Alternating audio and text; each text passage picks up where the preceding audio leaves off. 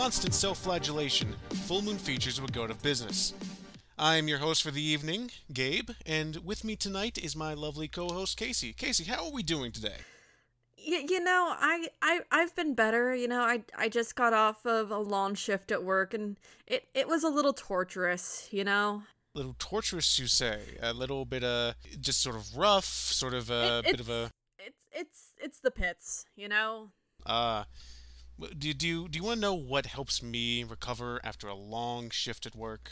um, self-flagellation. Eh, Well, that, but also a nice short story.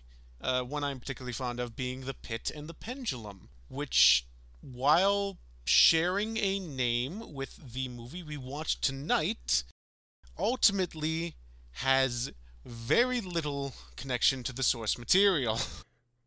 Also, I really wasn't making a joke about things being the pits. Retail just sucks. oh, yes, absolutely. Happy holidays, everyone. um, yeah, tonight's uh movie of focus is 1991's The Pit and the Pendulum, directed by Stuart Gordon. Also starring Lance Henriksen and Jeffrey Combs, two stars that we are very familiar with. Said Herbert to the android bishop. It, it's it, it. Last episode, we, we made the statement of how have we not heard of this? This seems like a perfect storm, right? Well, it certainly was a storm. We now understand why we had never heard of this, and we now realize that we hadn't heard of it for good reason. Um, Yeah. qu- quite frankly, I I was let down by this film. I went in with very high hopes given I love Stuart Gordon's past work with um From Beyond and Reanimator. I love Jeffrey Combs and most anything he's in. He's always a great ca- source of camp. And of course, Lan- Lance Henriksen is amazing as the android bishop in Aliens Right. but this this unfortunately did not land. Yeah, there there were just there were just a lot of things that didn't line up in this movie and it is really unfortunate because it does feel like it should be just a great movie all around, but I suppose you've already gone and answered my question of was this a good movie? But that leads us into the the opening scene does kind of encapsulate some of the issues that I have with this film. So I suppose we should go ahead and start there. Yeah, the movie legit opens up on a snarky comment regarding corpse desecration as we find a tomb being opened and a rotted body being pulled out and put on trial. Now this is a thing that I do know happens in in the Christian faith and in other faiths where people will be put on trials for crimes they committed in life after death. But a lot of what they do here is I'd say borderline slapstick with this corpse. Yeah, I, I won't lie, this is honestly probably my favorite part of the movie because this happened and I was enjoying myself very thoroughly, considering they straight up start lashing a corpse. Oh yeah, it's a very it's a very fun gimmick. It's a very fun little vignette. So we should say Lance Henriksen plays our uh, our lead villain, Our Inquisitor Torquemada. right? However, I will be referring to him as Frollo from here on out. yeah, I, I forgot that during this scene I wrote in my notes, this pinata sucks. They forgot to put the candy in. no, the bones were the candy. That's why they grinded it up. It's like a bunch of Smarties. Oh god, then they snort it? Mm, perhaps. But they, they they take this corpse out. They're judging it. We also get Jeffrey Combs as I I couldn't tell you the character's name, but maybe it's just that I I I recently watched Reanimator with you. In this movie, he just reminded me of Herbert West. I think it was a mixture of that and also he's just wearing a big pair of glasses and being really really snarky all the time. Yeah, I mean, Jeffrey Combs is very good at snarky. He is very, very good at snarky, but I don't think this is the same level of dry humor that Herbert West has. Yeah. Throughout the movie, I suppose I couldn't just I couldn't not look at him as just oh, it's Jeffrey Combs in a silly hat. I never believed him to be his character. It was just, you know, look, it's Jeffrey Combs. so they're they're whipping this skeleton, and they whip it so hard that they whip the skin off, and they collect up all the bones and they start grinding it up in this giant mortar and pestle. And for some reason, Frollo takes the bone dust and puts it into an hourglass. Yeah, that that that cold open is extra as fuck. It's It, it doesn't it's very extra, but it's it does not really set well, I guess it does kind of set the pace for the movie in that it's weird and a little extra and doesn't make a whole lot of sense.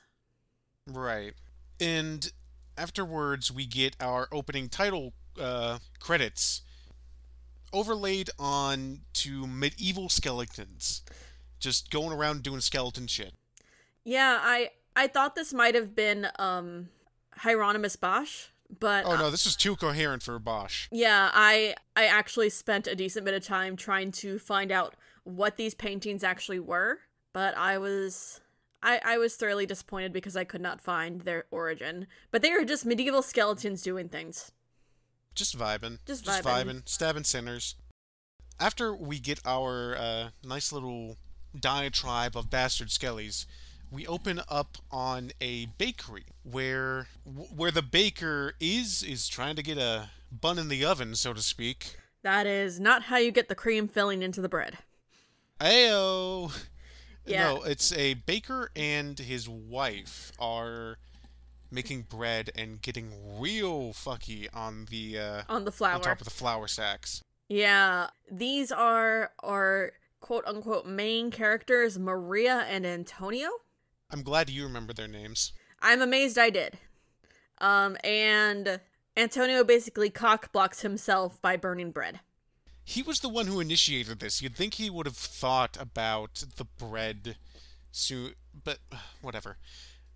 So they burn the bread. They're like, "Hey, we gotta, we gotta sell all, thi- we gotta sell all this bread out in the market."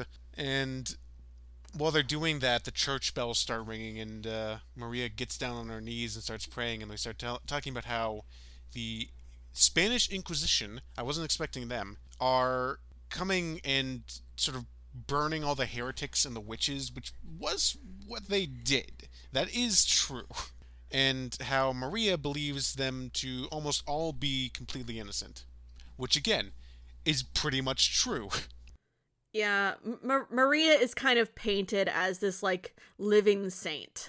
She's literally uh, Maria being close enough to the Virgin Mary in and just in like taxonomy, and it it's very clear what they're going for with this. Mm-hmm.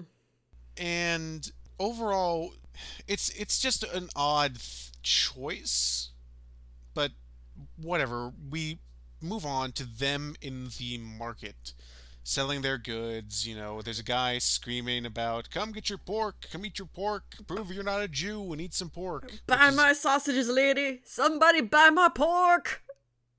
It's i i again, it's a very odd comedy beat in this film.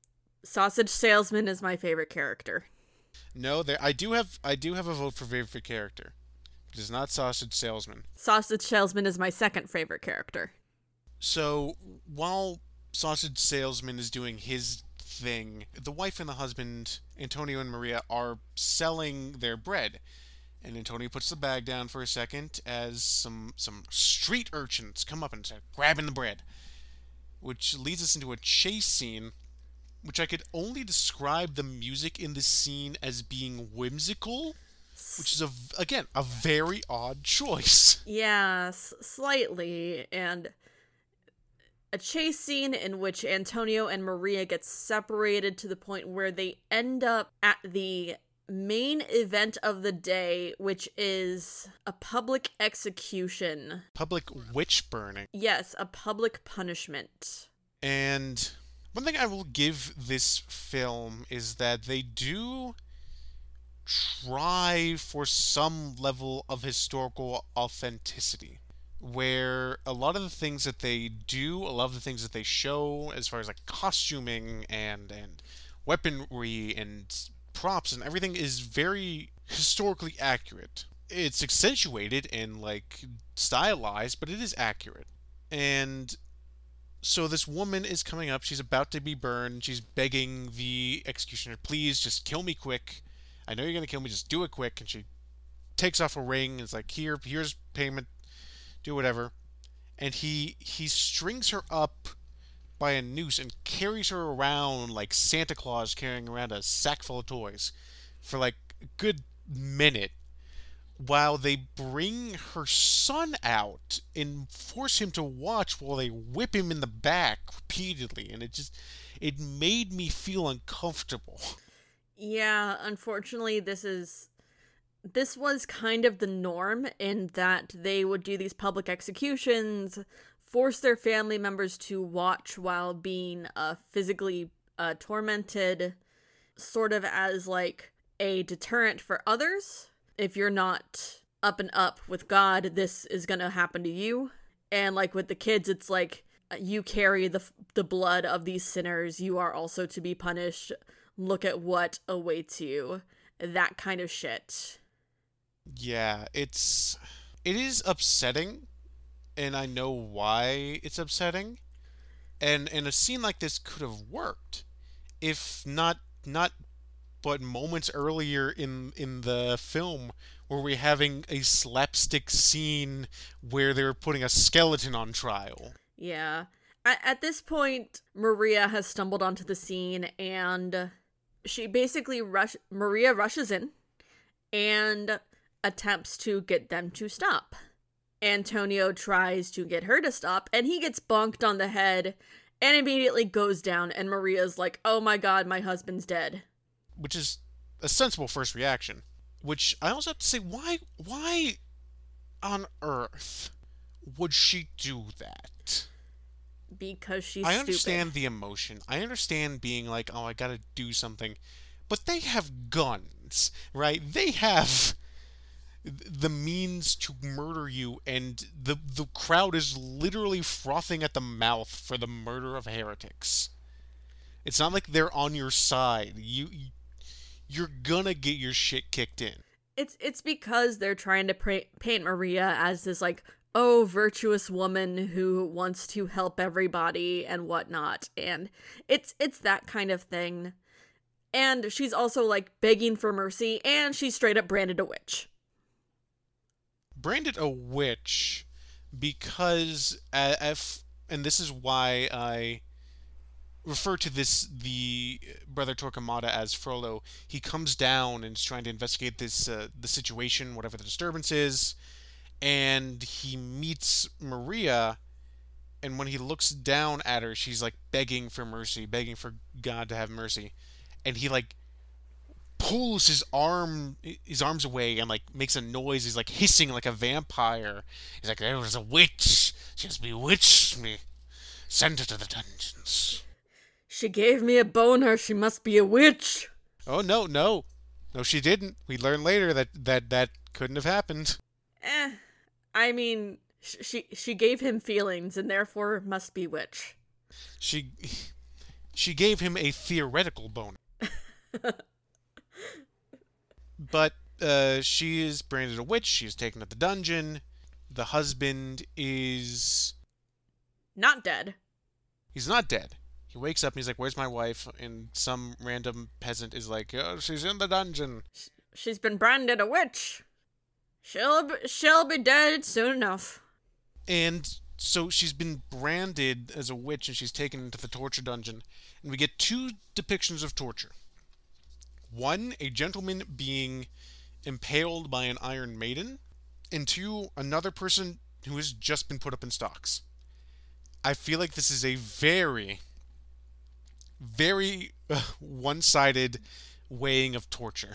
Not, not, not even to mention that, like, the Iron Maiden didn't even exist. Actually, Did it not? no, it is a entirely a fabrication. I was not aware of that. So it, I give this movie some stuff for historical accuracy, but other times I must take it away. And as she is being presented before this sort of council of council of weirdos to see if she is a witch or not, we unfortunately get tits. This podcast has gone zero episodes without boobs showing up.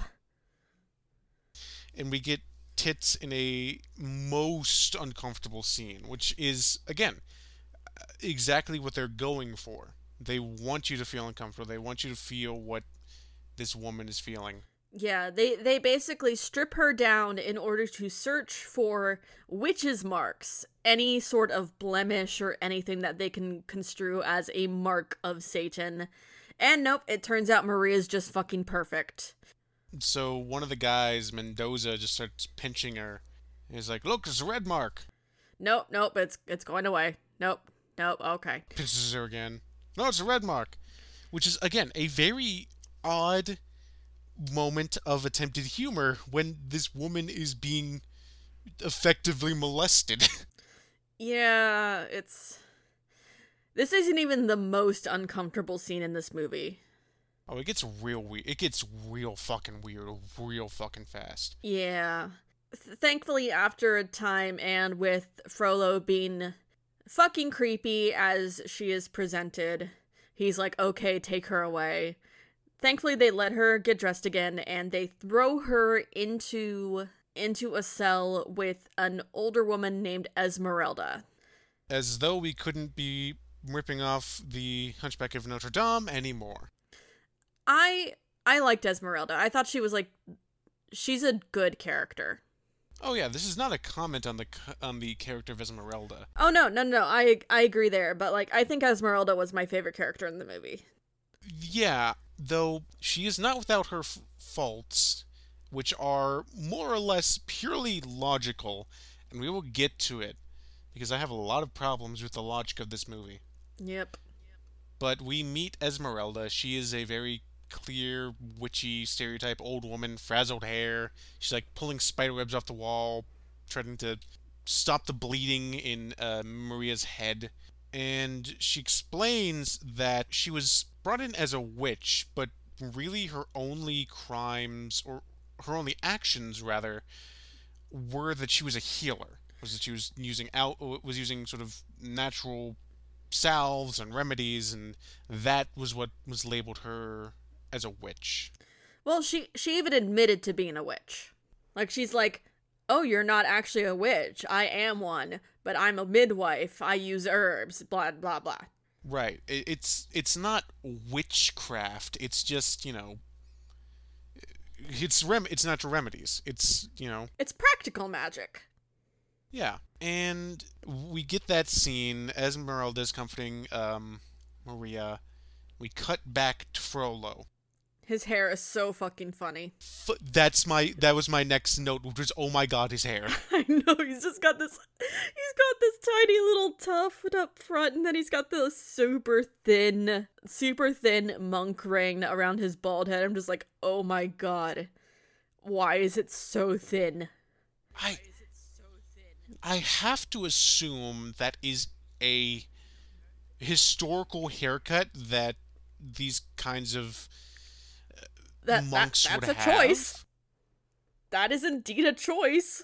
But there are so many other things that this movie ignores as far as aesthetics are concerned. I, Lance Henriksen would have just looked better. Agreed. Bald. Like with if you're not paying attention, those few little tufts of hair just straight up look like mange. Oh yeah, or even even if just like the friar like ribbon around his head, it's a little like hippie doll tuft of hair coming out the front of his head. It's so distracting and makes me not take this Agreed. character seriously Agreed. at all. It's it's it's bad, and of course our executioner comes in and is like, "Oh, you saved me," blah blah blah, and and Frollo just straight up starts flogging himself. No, no, no, no. We we missed out on the important part where he takes off his robes and he's got like a fucking band of pins that he's wrapped around. It's like a corset, oh, but it's yeah. got like nails on the inside that he's been digging into his body. I used to know time. the proper name for that item, and I forgot what it was. Why? I was a weird kid, and in middle school, I got really into torture devices. But also, this scene makes no sense because flogging oneself to rid yourself of impure thoughts doesn't work.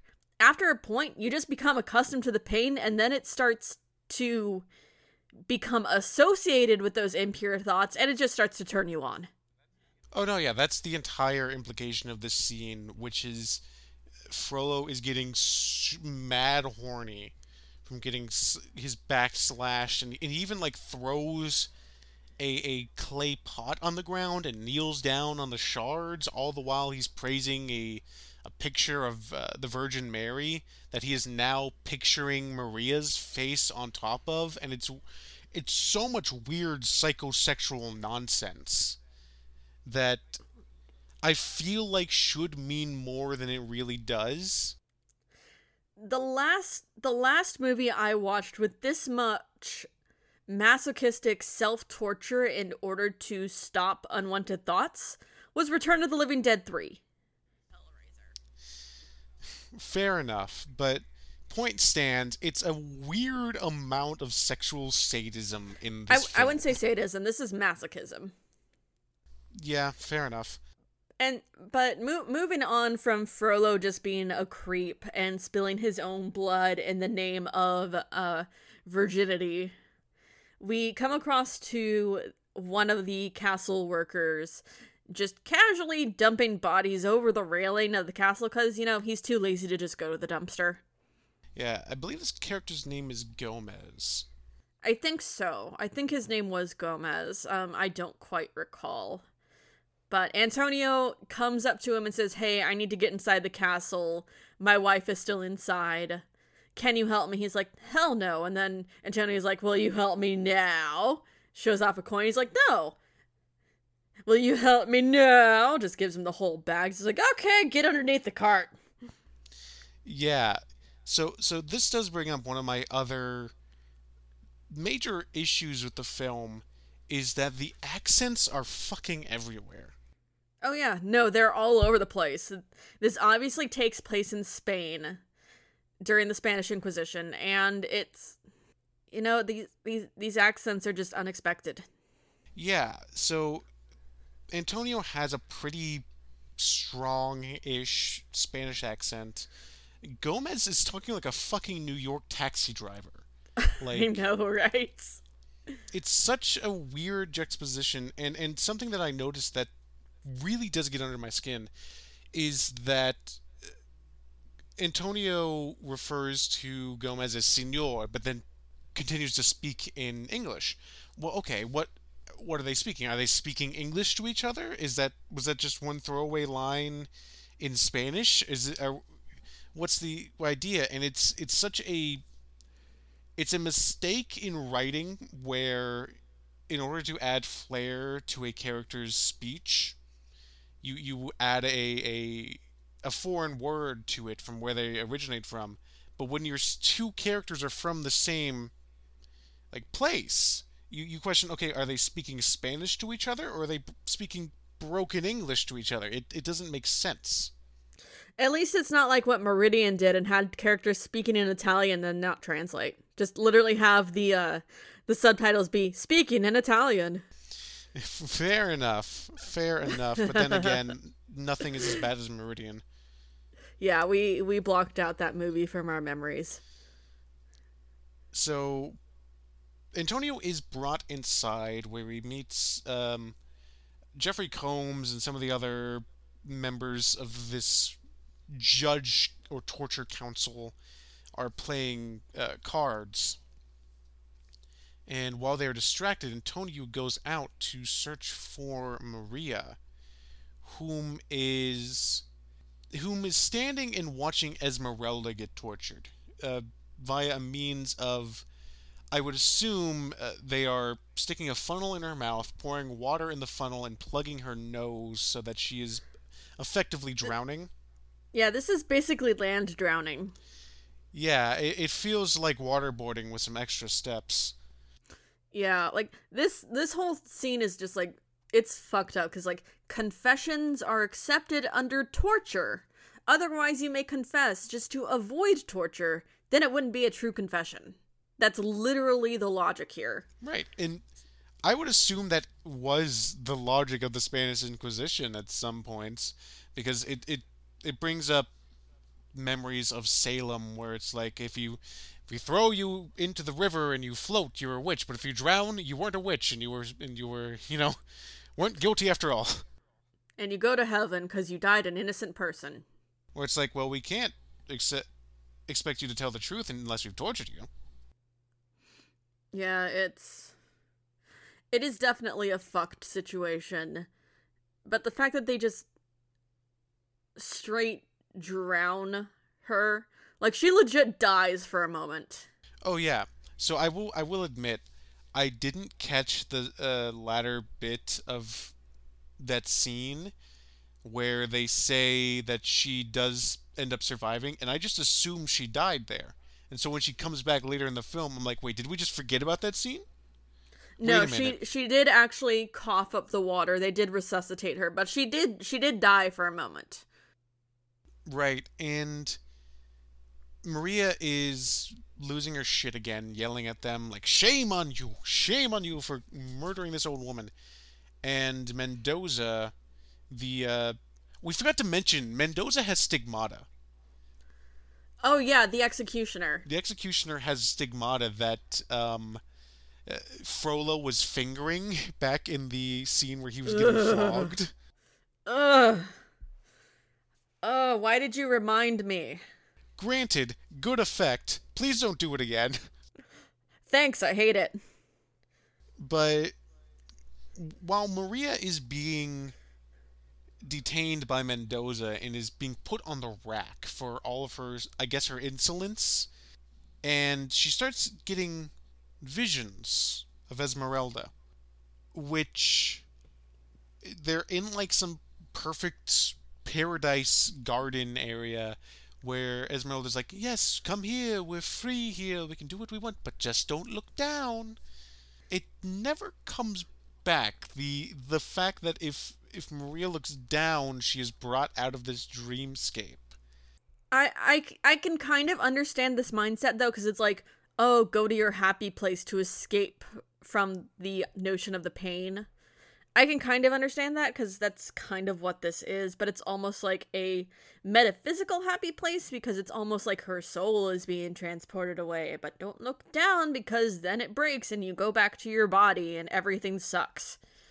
Right. It's it's working off of dream logic and that would make sense if this were a dream, but I guess Maria's just actually a witch. Yeah, that's what I was gonna say. The it seems that this is just fucking magic. I guess Maria's just actually a witch. Is is such. We should so spoilers, I guess. The the movie has straight up fucking magic in it, where Esmeralda, who's like, oh, I just use herbs and I heal and I made what? No, she fucking uses magic to astral project to fucking Maria, and it's it, it's ridiculous because it it defeats the purpose of criticizing the Spanish Inquisition because like they're right. They were right. She was a witch. Yeah, it's it's definitely a messed up situation, but mo- moving on like they get her off the rack, and Frollo takes her to the side. And she's like, "Hey, if you a witch, go ahead and tell only me, and maybe I can save you." And I can save you in other ways too. and he's also got a fucking sword hanging above his bed. Yeah. And he legit he just pulls her through some secret passages to try and convince her, and then they end up stumbling upon Antonio's torture. So I, I will say we did skip over one part where uh, Gomez ends up betraying uh, Antonio and bringing the guards and capturing him and making sure that he basically be like, yeah, fuck you, we're gonna torture your wife and you're not gonna do, be able to do anything about it. And they're torturing Antonio by basically raking him over the coals. They have a fire going, and they're sitting sitting on a metal chair, and he's just laughing it off. It is not affecting him at all.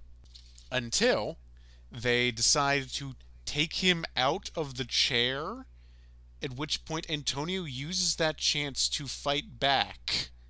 Which I don't understand why they would do that. Sorry, what was the question? I wasn't paying attention. What? Why why do they untie Antonio if they're just like waiting for him to burn? Maybe, maybe, maybe they're like, oh shit, did we not do it correctly? We need to torture this guy better. I guess. It's But it it's, is also funny that he's just sitting there in a hot iron chair making bread puns. Oh, you're gonna have to turn up the heat if you want to bake my buns. Again, completely loses the accent. Yeah. But they untie him and he straight up just starts using a giant ladle as a weapon. So, what feat do you need to take in order to add your proficiency bonus with the ladle?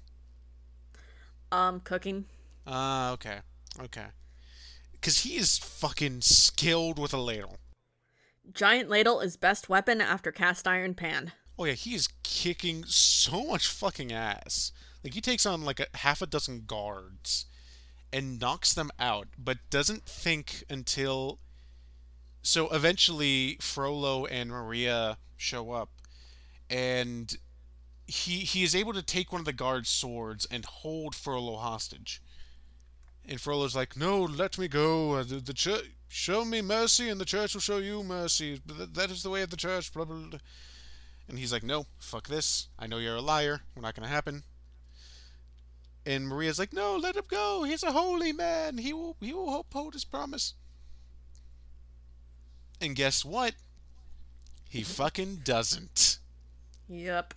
He he hits a button and drops a fucking like gates around them. He's like, "Oh yes, the greatest mercy we could provide you is a quick death." Mm. And just again, Maria's a fucking idiot. Yeah. And and in the meantime, like shortly after this, the fucking cardinal arrives from the Vatican. A cardinal from the Pope shows up and is like, the "Yo." Vatican. Yeah, from the Vatican shows up and is like, "Yo, we gotta stop all this murdering though. It ain't good though." And Frollo just straight up gets the cardinal drunk. And we get a very minor reference to the cask of Amontillado. it's so strange because it's only paying such the most minor of lip service to the source material here to the point where okay why even why even use it at all To pad the runtime. i mean no i mean like the pit and the pendulum that that again we get perhaps six total minutes of screen time where there is e- either a pit or a pendulum on screen In that regards, name recognition. I guess, but I also would like to think that Stuart Gordon is better than this, but apparently not. I guess he I guess he needed to eat that week. So Yeah, so in in this point we get our reference to the cask of Amontillado in that they apparently just had a wall waiting Oh yeah. that was sectioned off with chains in that they stick the cardinal in and then just straight up wall him up. I will say this was a very fun scene uh, for me at least cuz the Cardinals actor was like I haven't the seal of the Pope. Please let me go. I haven't the seal of the Pope. And when they're sealing him in, he's going like, "No. No. No." I was waiting for him to bust out into an aria. it it is kind of it's really silly and again it's that accent thing they seal him away they uh like just why not kill him i don't know and I'm pretty get sure you're going straight to hell for killing a cardinal. Right you're not it's but we get to the next scene where maria is brought into frollo's quarters again and is like basically frollo's like hey yo let me fuck you and i'll let your husband go I'm a married woman. You won't be after tomorrow when he dies, and then I can love you all to myself. Yeah, it's exactly that. And again, oh, we get tits in a very uncomfortable scene. Yeah, this. Take another one for the sexual assault uh, chart. But you, you can also just tell this man does not know how to touch a woman. This is probably the only woman he's ever touched in his life. Oh yeah, and we we soon learn that he is also impotent. He cannot get it up. Torquemada cannot fuck, and therefore you must die. He he literally uh, says to Maria, "You have bewitched my manhood," and very silly. And he goes to start choking her, and as make, he's choking, Fro- Frollo, they make pills for that. not not yet. He's still he's still a few years out. just a few. Just But just he- a few years. But he's choking Maria, and while, while that's happening, the sword that for some reason is hanging above his bed, i- it snaps and falls, and he takes it as a sign from God that he needs to spare Maria, but only after he cuts her tongue out.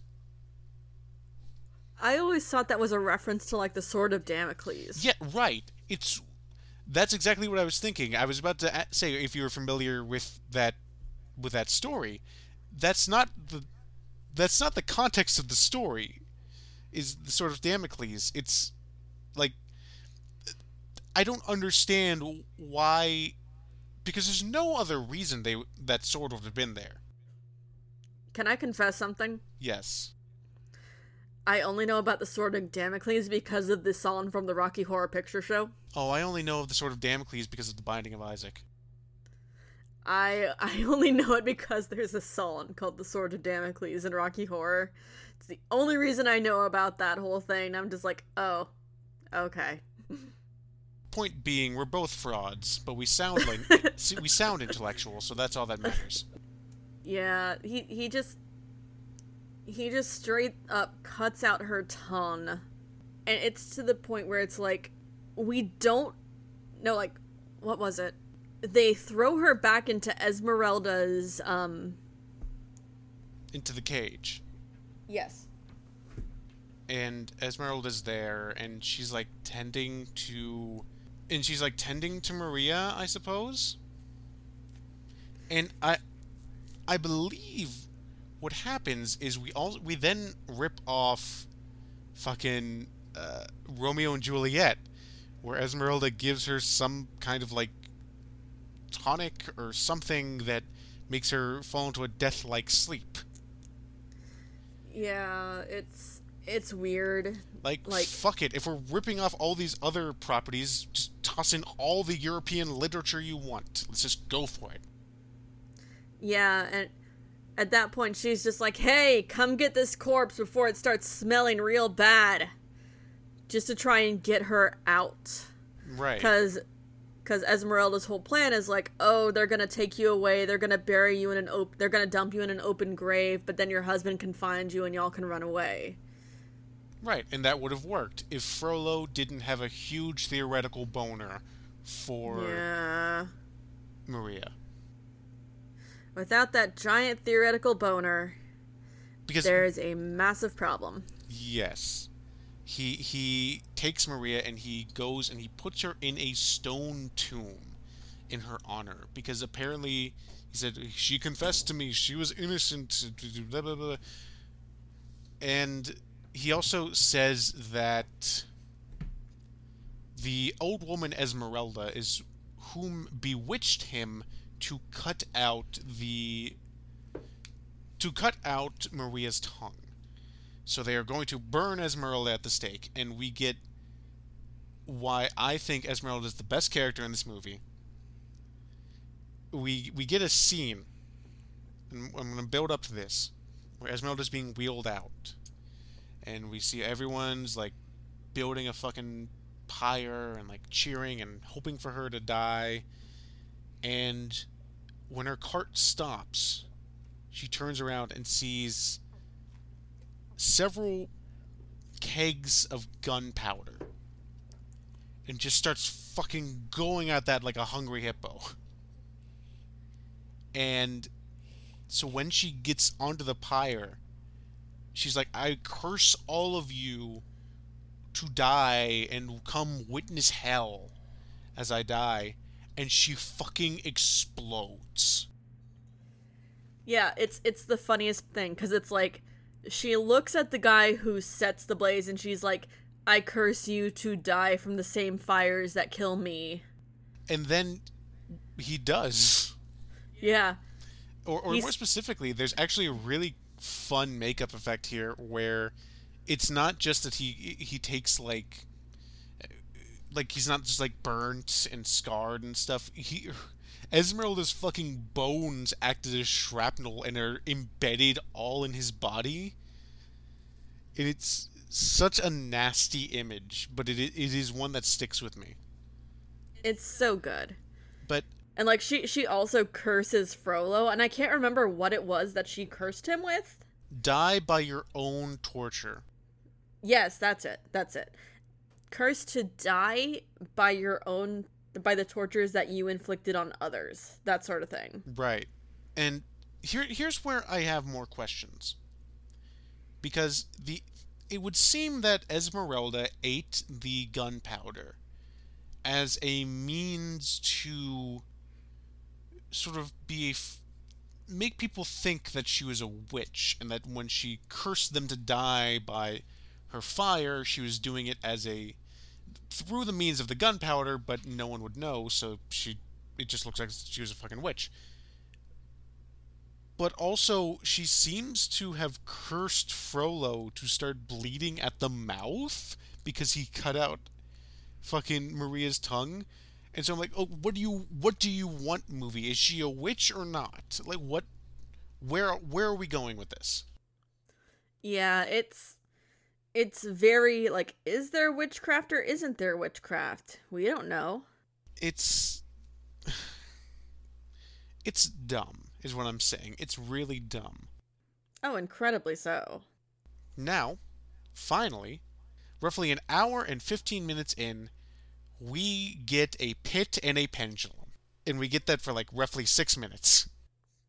Yep. And it it's a very because it is somewhat faithful to how that character escaped from the the pendulum in in the books right? It's okay so i should say antonio is strapped up and frollo is going to use the pit and the pendulum to kill him. And for some reason antonio is being swarmed by by rats they're eating at his hands and all that stuff and he's and he's like no no you stupid rats don't don't eat my hands eat the ropes. And he's and he's clearly like working to try and escape and is like has a plan and it's working. But the character escaping in the pit and the pendulum made sense because he was the only one in the room. Frollo's just watching antonio escape the entire time. Do- doesn't he know that a watched prisoner doesn't torture? shut up and meanwhile, Maria's been encased in this stone tomb that was used earlier on in the movie, and she's using her latent witchy powers to call Antonio to help her from being buried alive. i guess I mean, it's the only reason why Antonio would be able to hear her voice in his situation. Because, like, uh, apparently Maria's a witch. I guess it. moving forward, we we Antonio escapes. He he is dropped into the pit. He escapes the pit, and we get a fight scene in this area of where the pit is. And like the fucking floor is shooting fucking fire, and there's like spike traps. And I'm, and I wrote down in my notes, what is this fucking Robot Wars ass arena they're fighting in? I wrote, May the power of Christ compel you, and if he doesn't, I have a knife! Yes, it, the, I wrote down the uh, precursor to the gun in the Bible, which is Frollo has a cross, but he takes off the sort of long bit at the bottom, and it unsheathes It's a, a knife, knife. and he fucking stabs. Uh, oh yeah, uh, Mendoza is all of a sudden against fucking Frollo now. Whatever.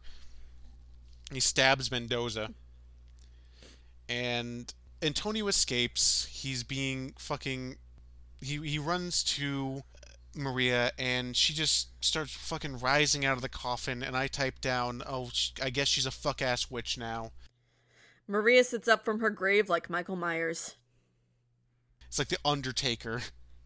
Yes. and she's she's being this fuck ass witch, and Frollo just starts going fucking crazy.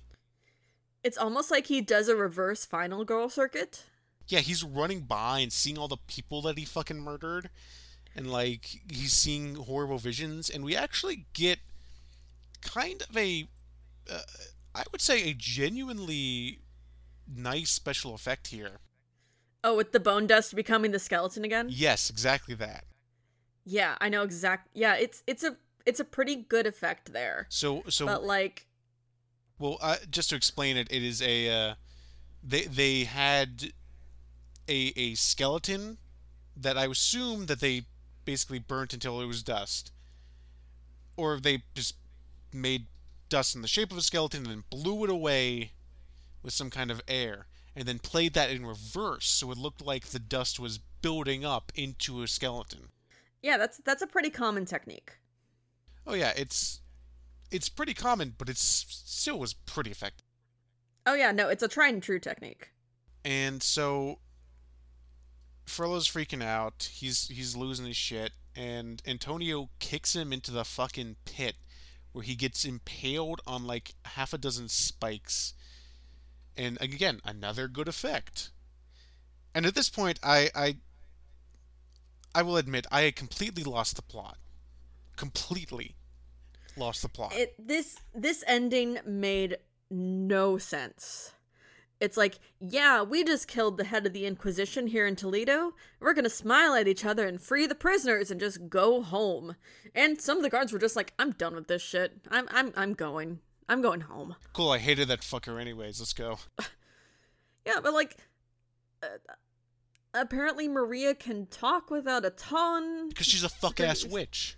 because she's a witch, and they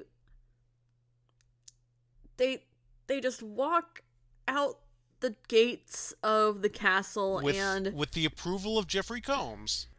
with the approval of Jeffrey Combs because they were like, oh yeah, she was deemed innocent by by the Inquisitor before he died, and whatnot, and there's like there there will be other prisoners, but they they just they walk out of the castle into this weird blue light, and I'm like, just did did they just walk into heaven or something? Is it?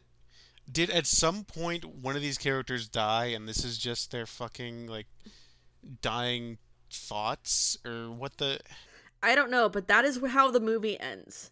And thank God it ended. Yeah, like I I read that apparently Lance Henriksen didn't really get along well with Stuart Gordon during the making of this because of the comedic tones that Gordon was trying to shoehorn in, and I can kind of understand it. Right, I thought you were gonna say that Lance Henriksen had a problem with Stuart Gordon because of the hair he made him have.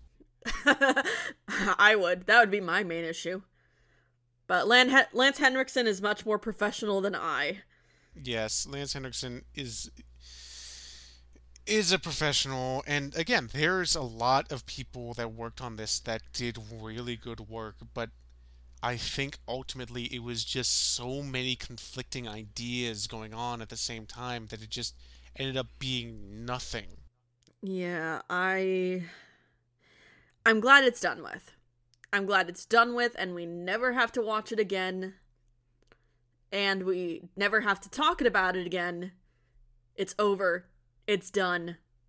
Let's forget it existed again. wait i have i have one I have one more question for you before we uh before we officially tuck this film away how much do you think this movie cost to make A dollar.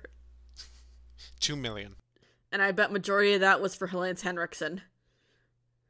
that and just the set because I okay This was shot on location. this was shot pretty well and one thing that I will say that is is a phrase that's come up a few times while reviewing these movies is that full moon f- movies are often padded with scenes of people doing things by that I mean just scenes of people performing standard actions that don't really progress the plot that never happened in this movie. Every second something was happening. It didn't make sense. It didn't work, but there was constantly something happening. and and I That is, guess I can true. praise it for that. That is true, but it doesn't mean we have to like it. Right. But, Casey, I think we might like our next film. Yes, our next installment in the figurine filmography with Puppet Master 3 Toulon's Revenge. Puppet Master 3 Toulon's Revenge and I will I will I will openly admit that I did I read a little bit of the wiki page on Yeah, this one's apparently a prequel. it's a prequel. Now, what I'm kind of excited about is that this is directed by David DeCoteau, who is the director of Sorority Babes and the Slimeball Bowl-O-Rama. Oh Christ alive, this is going to be amazing.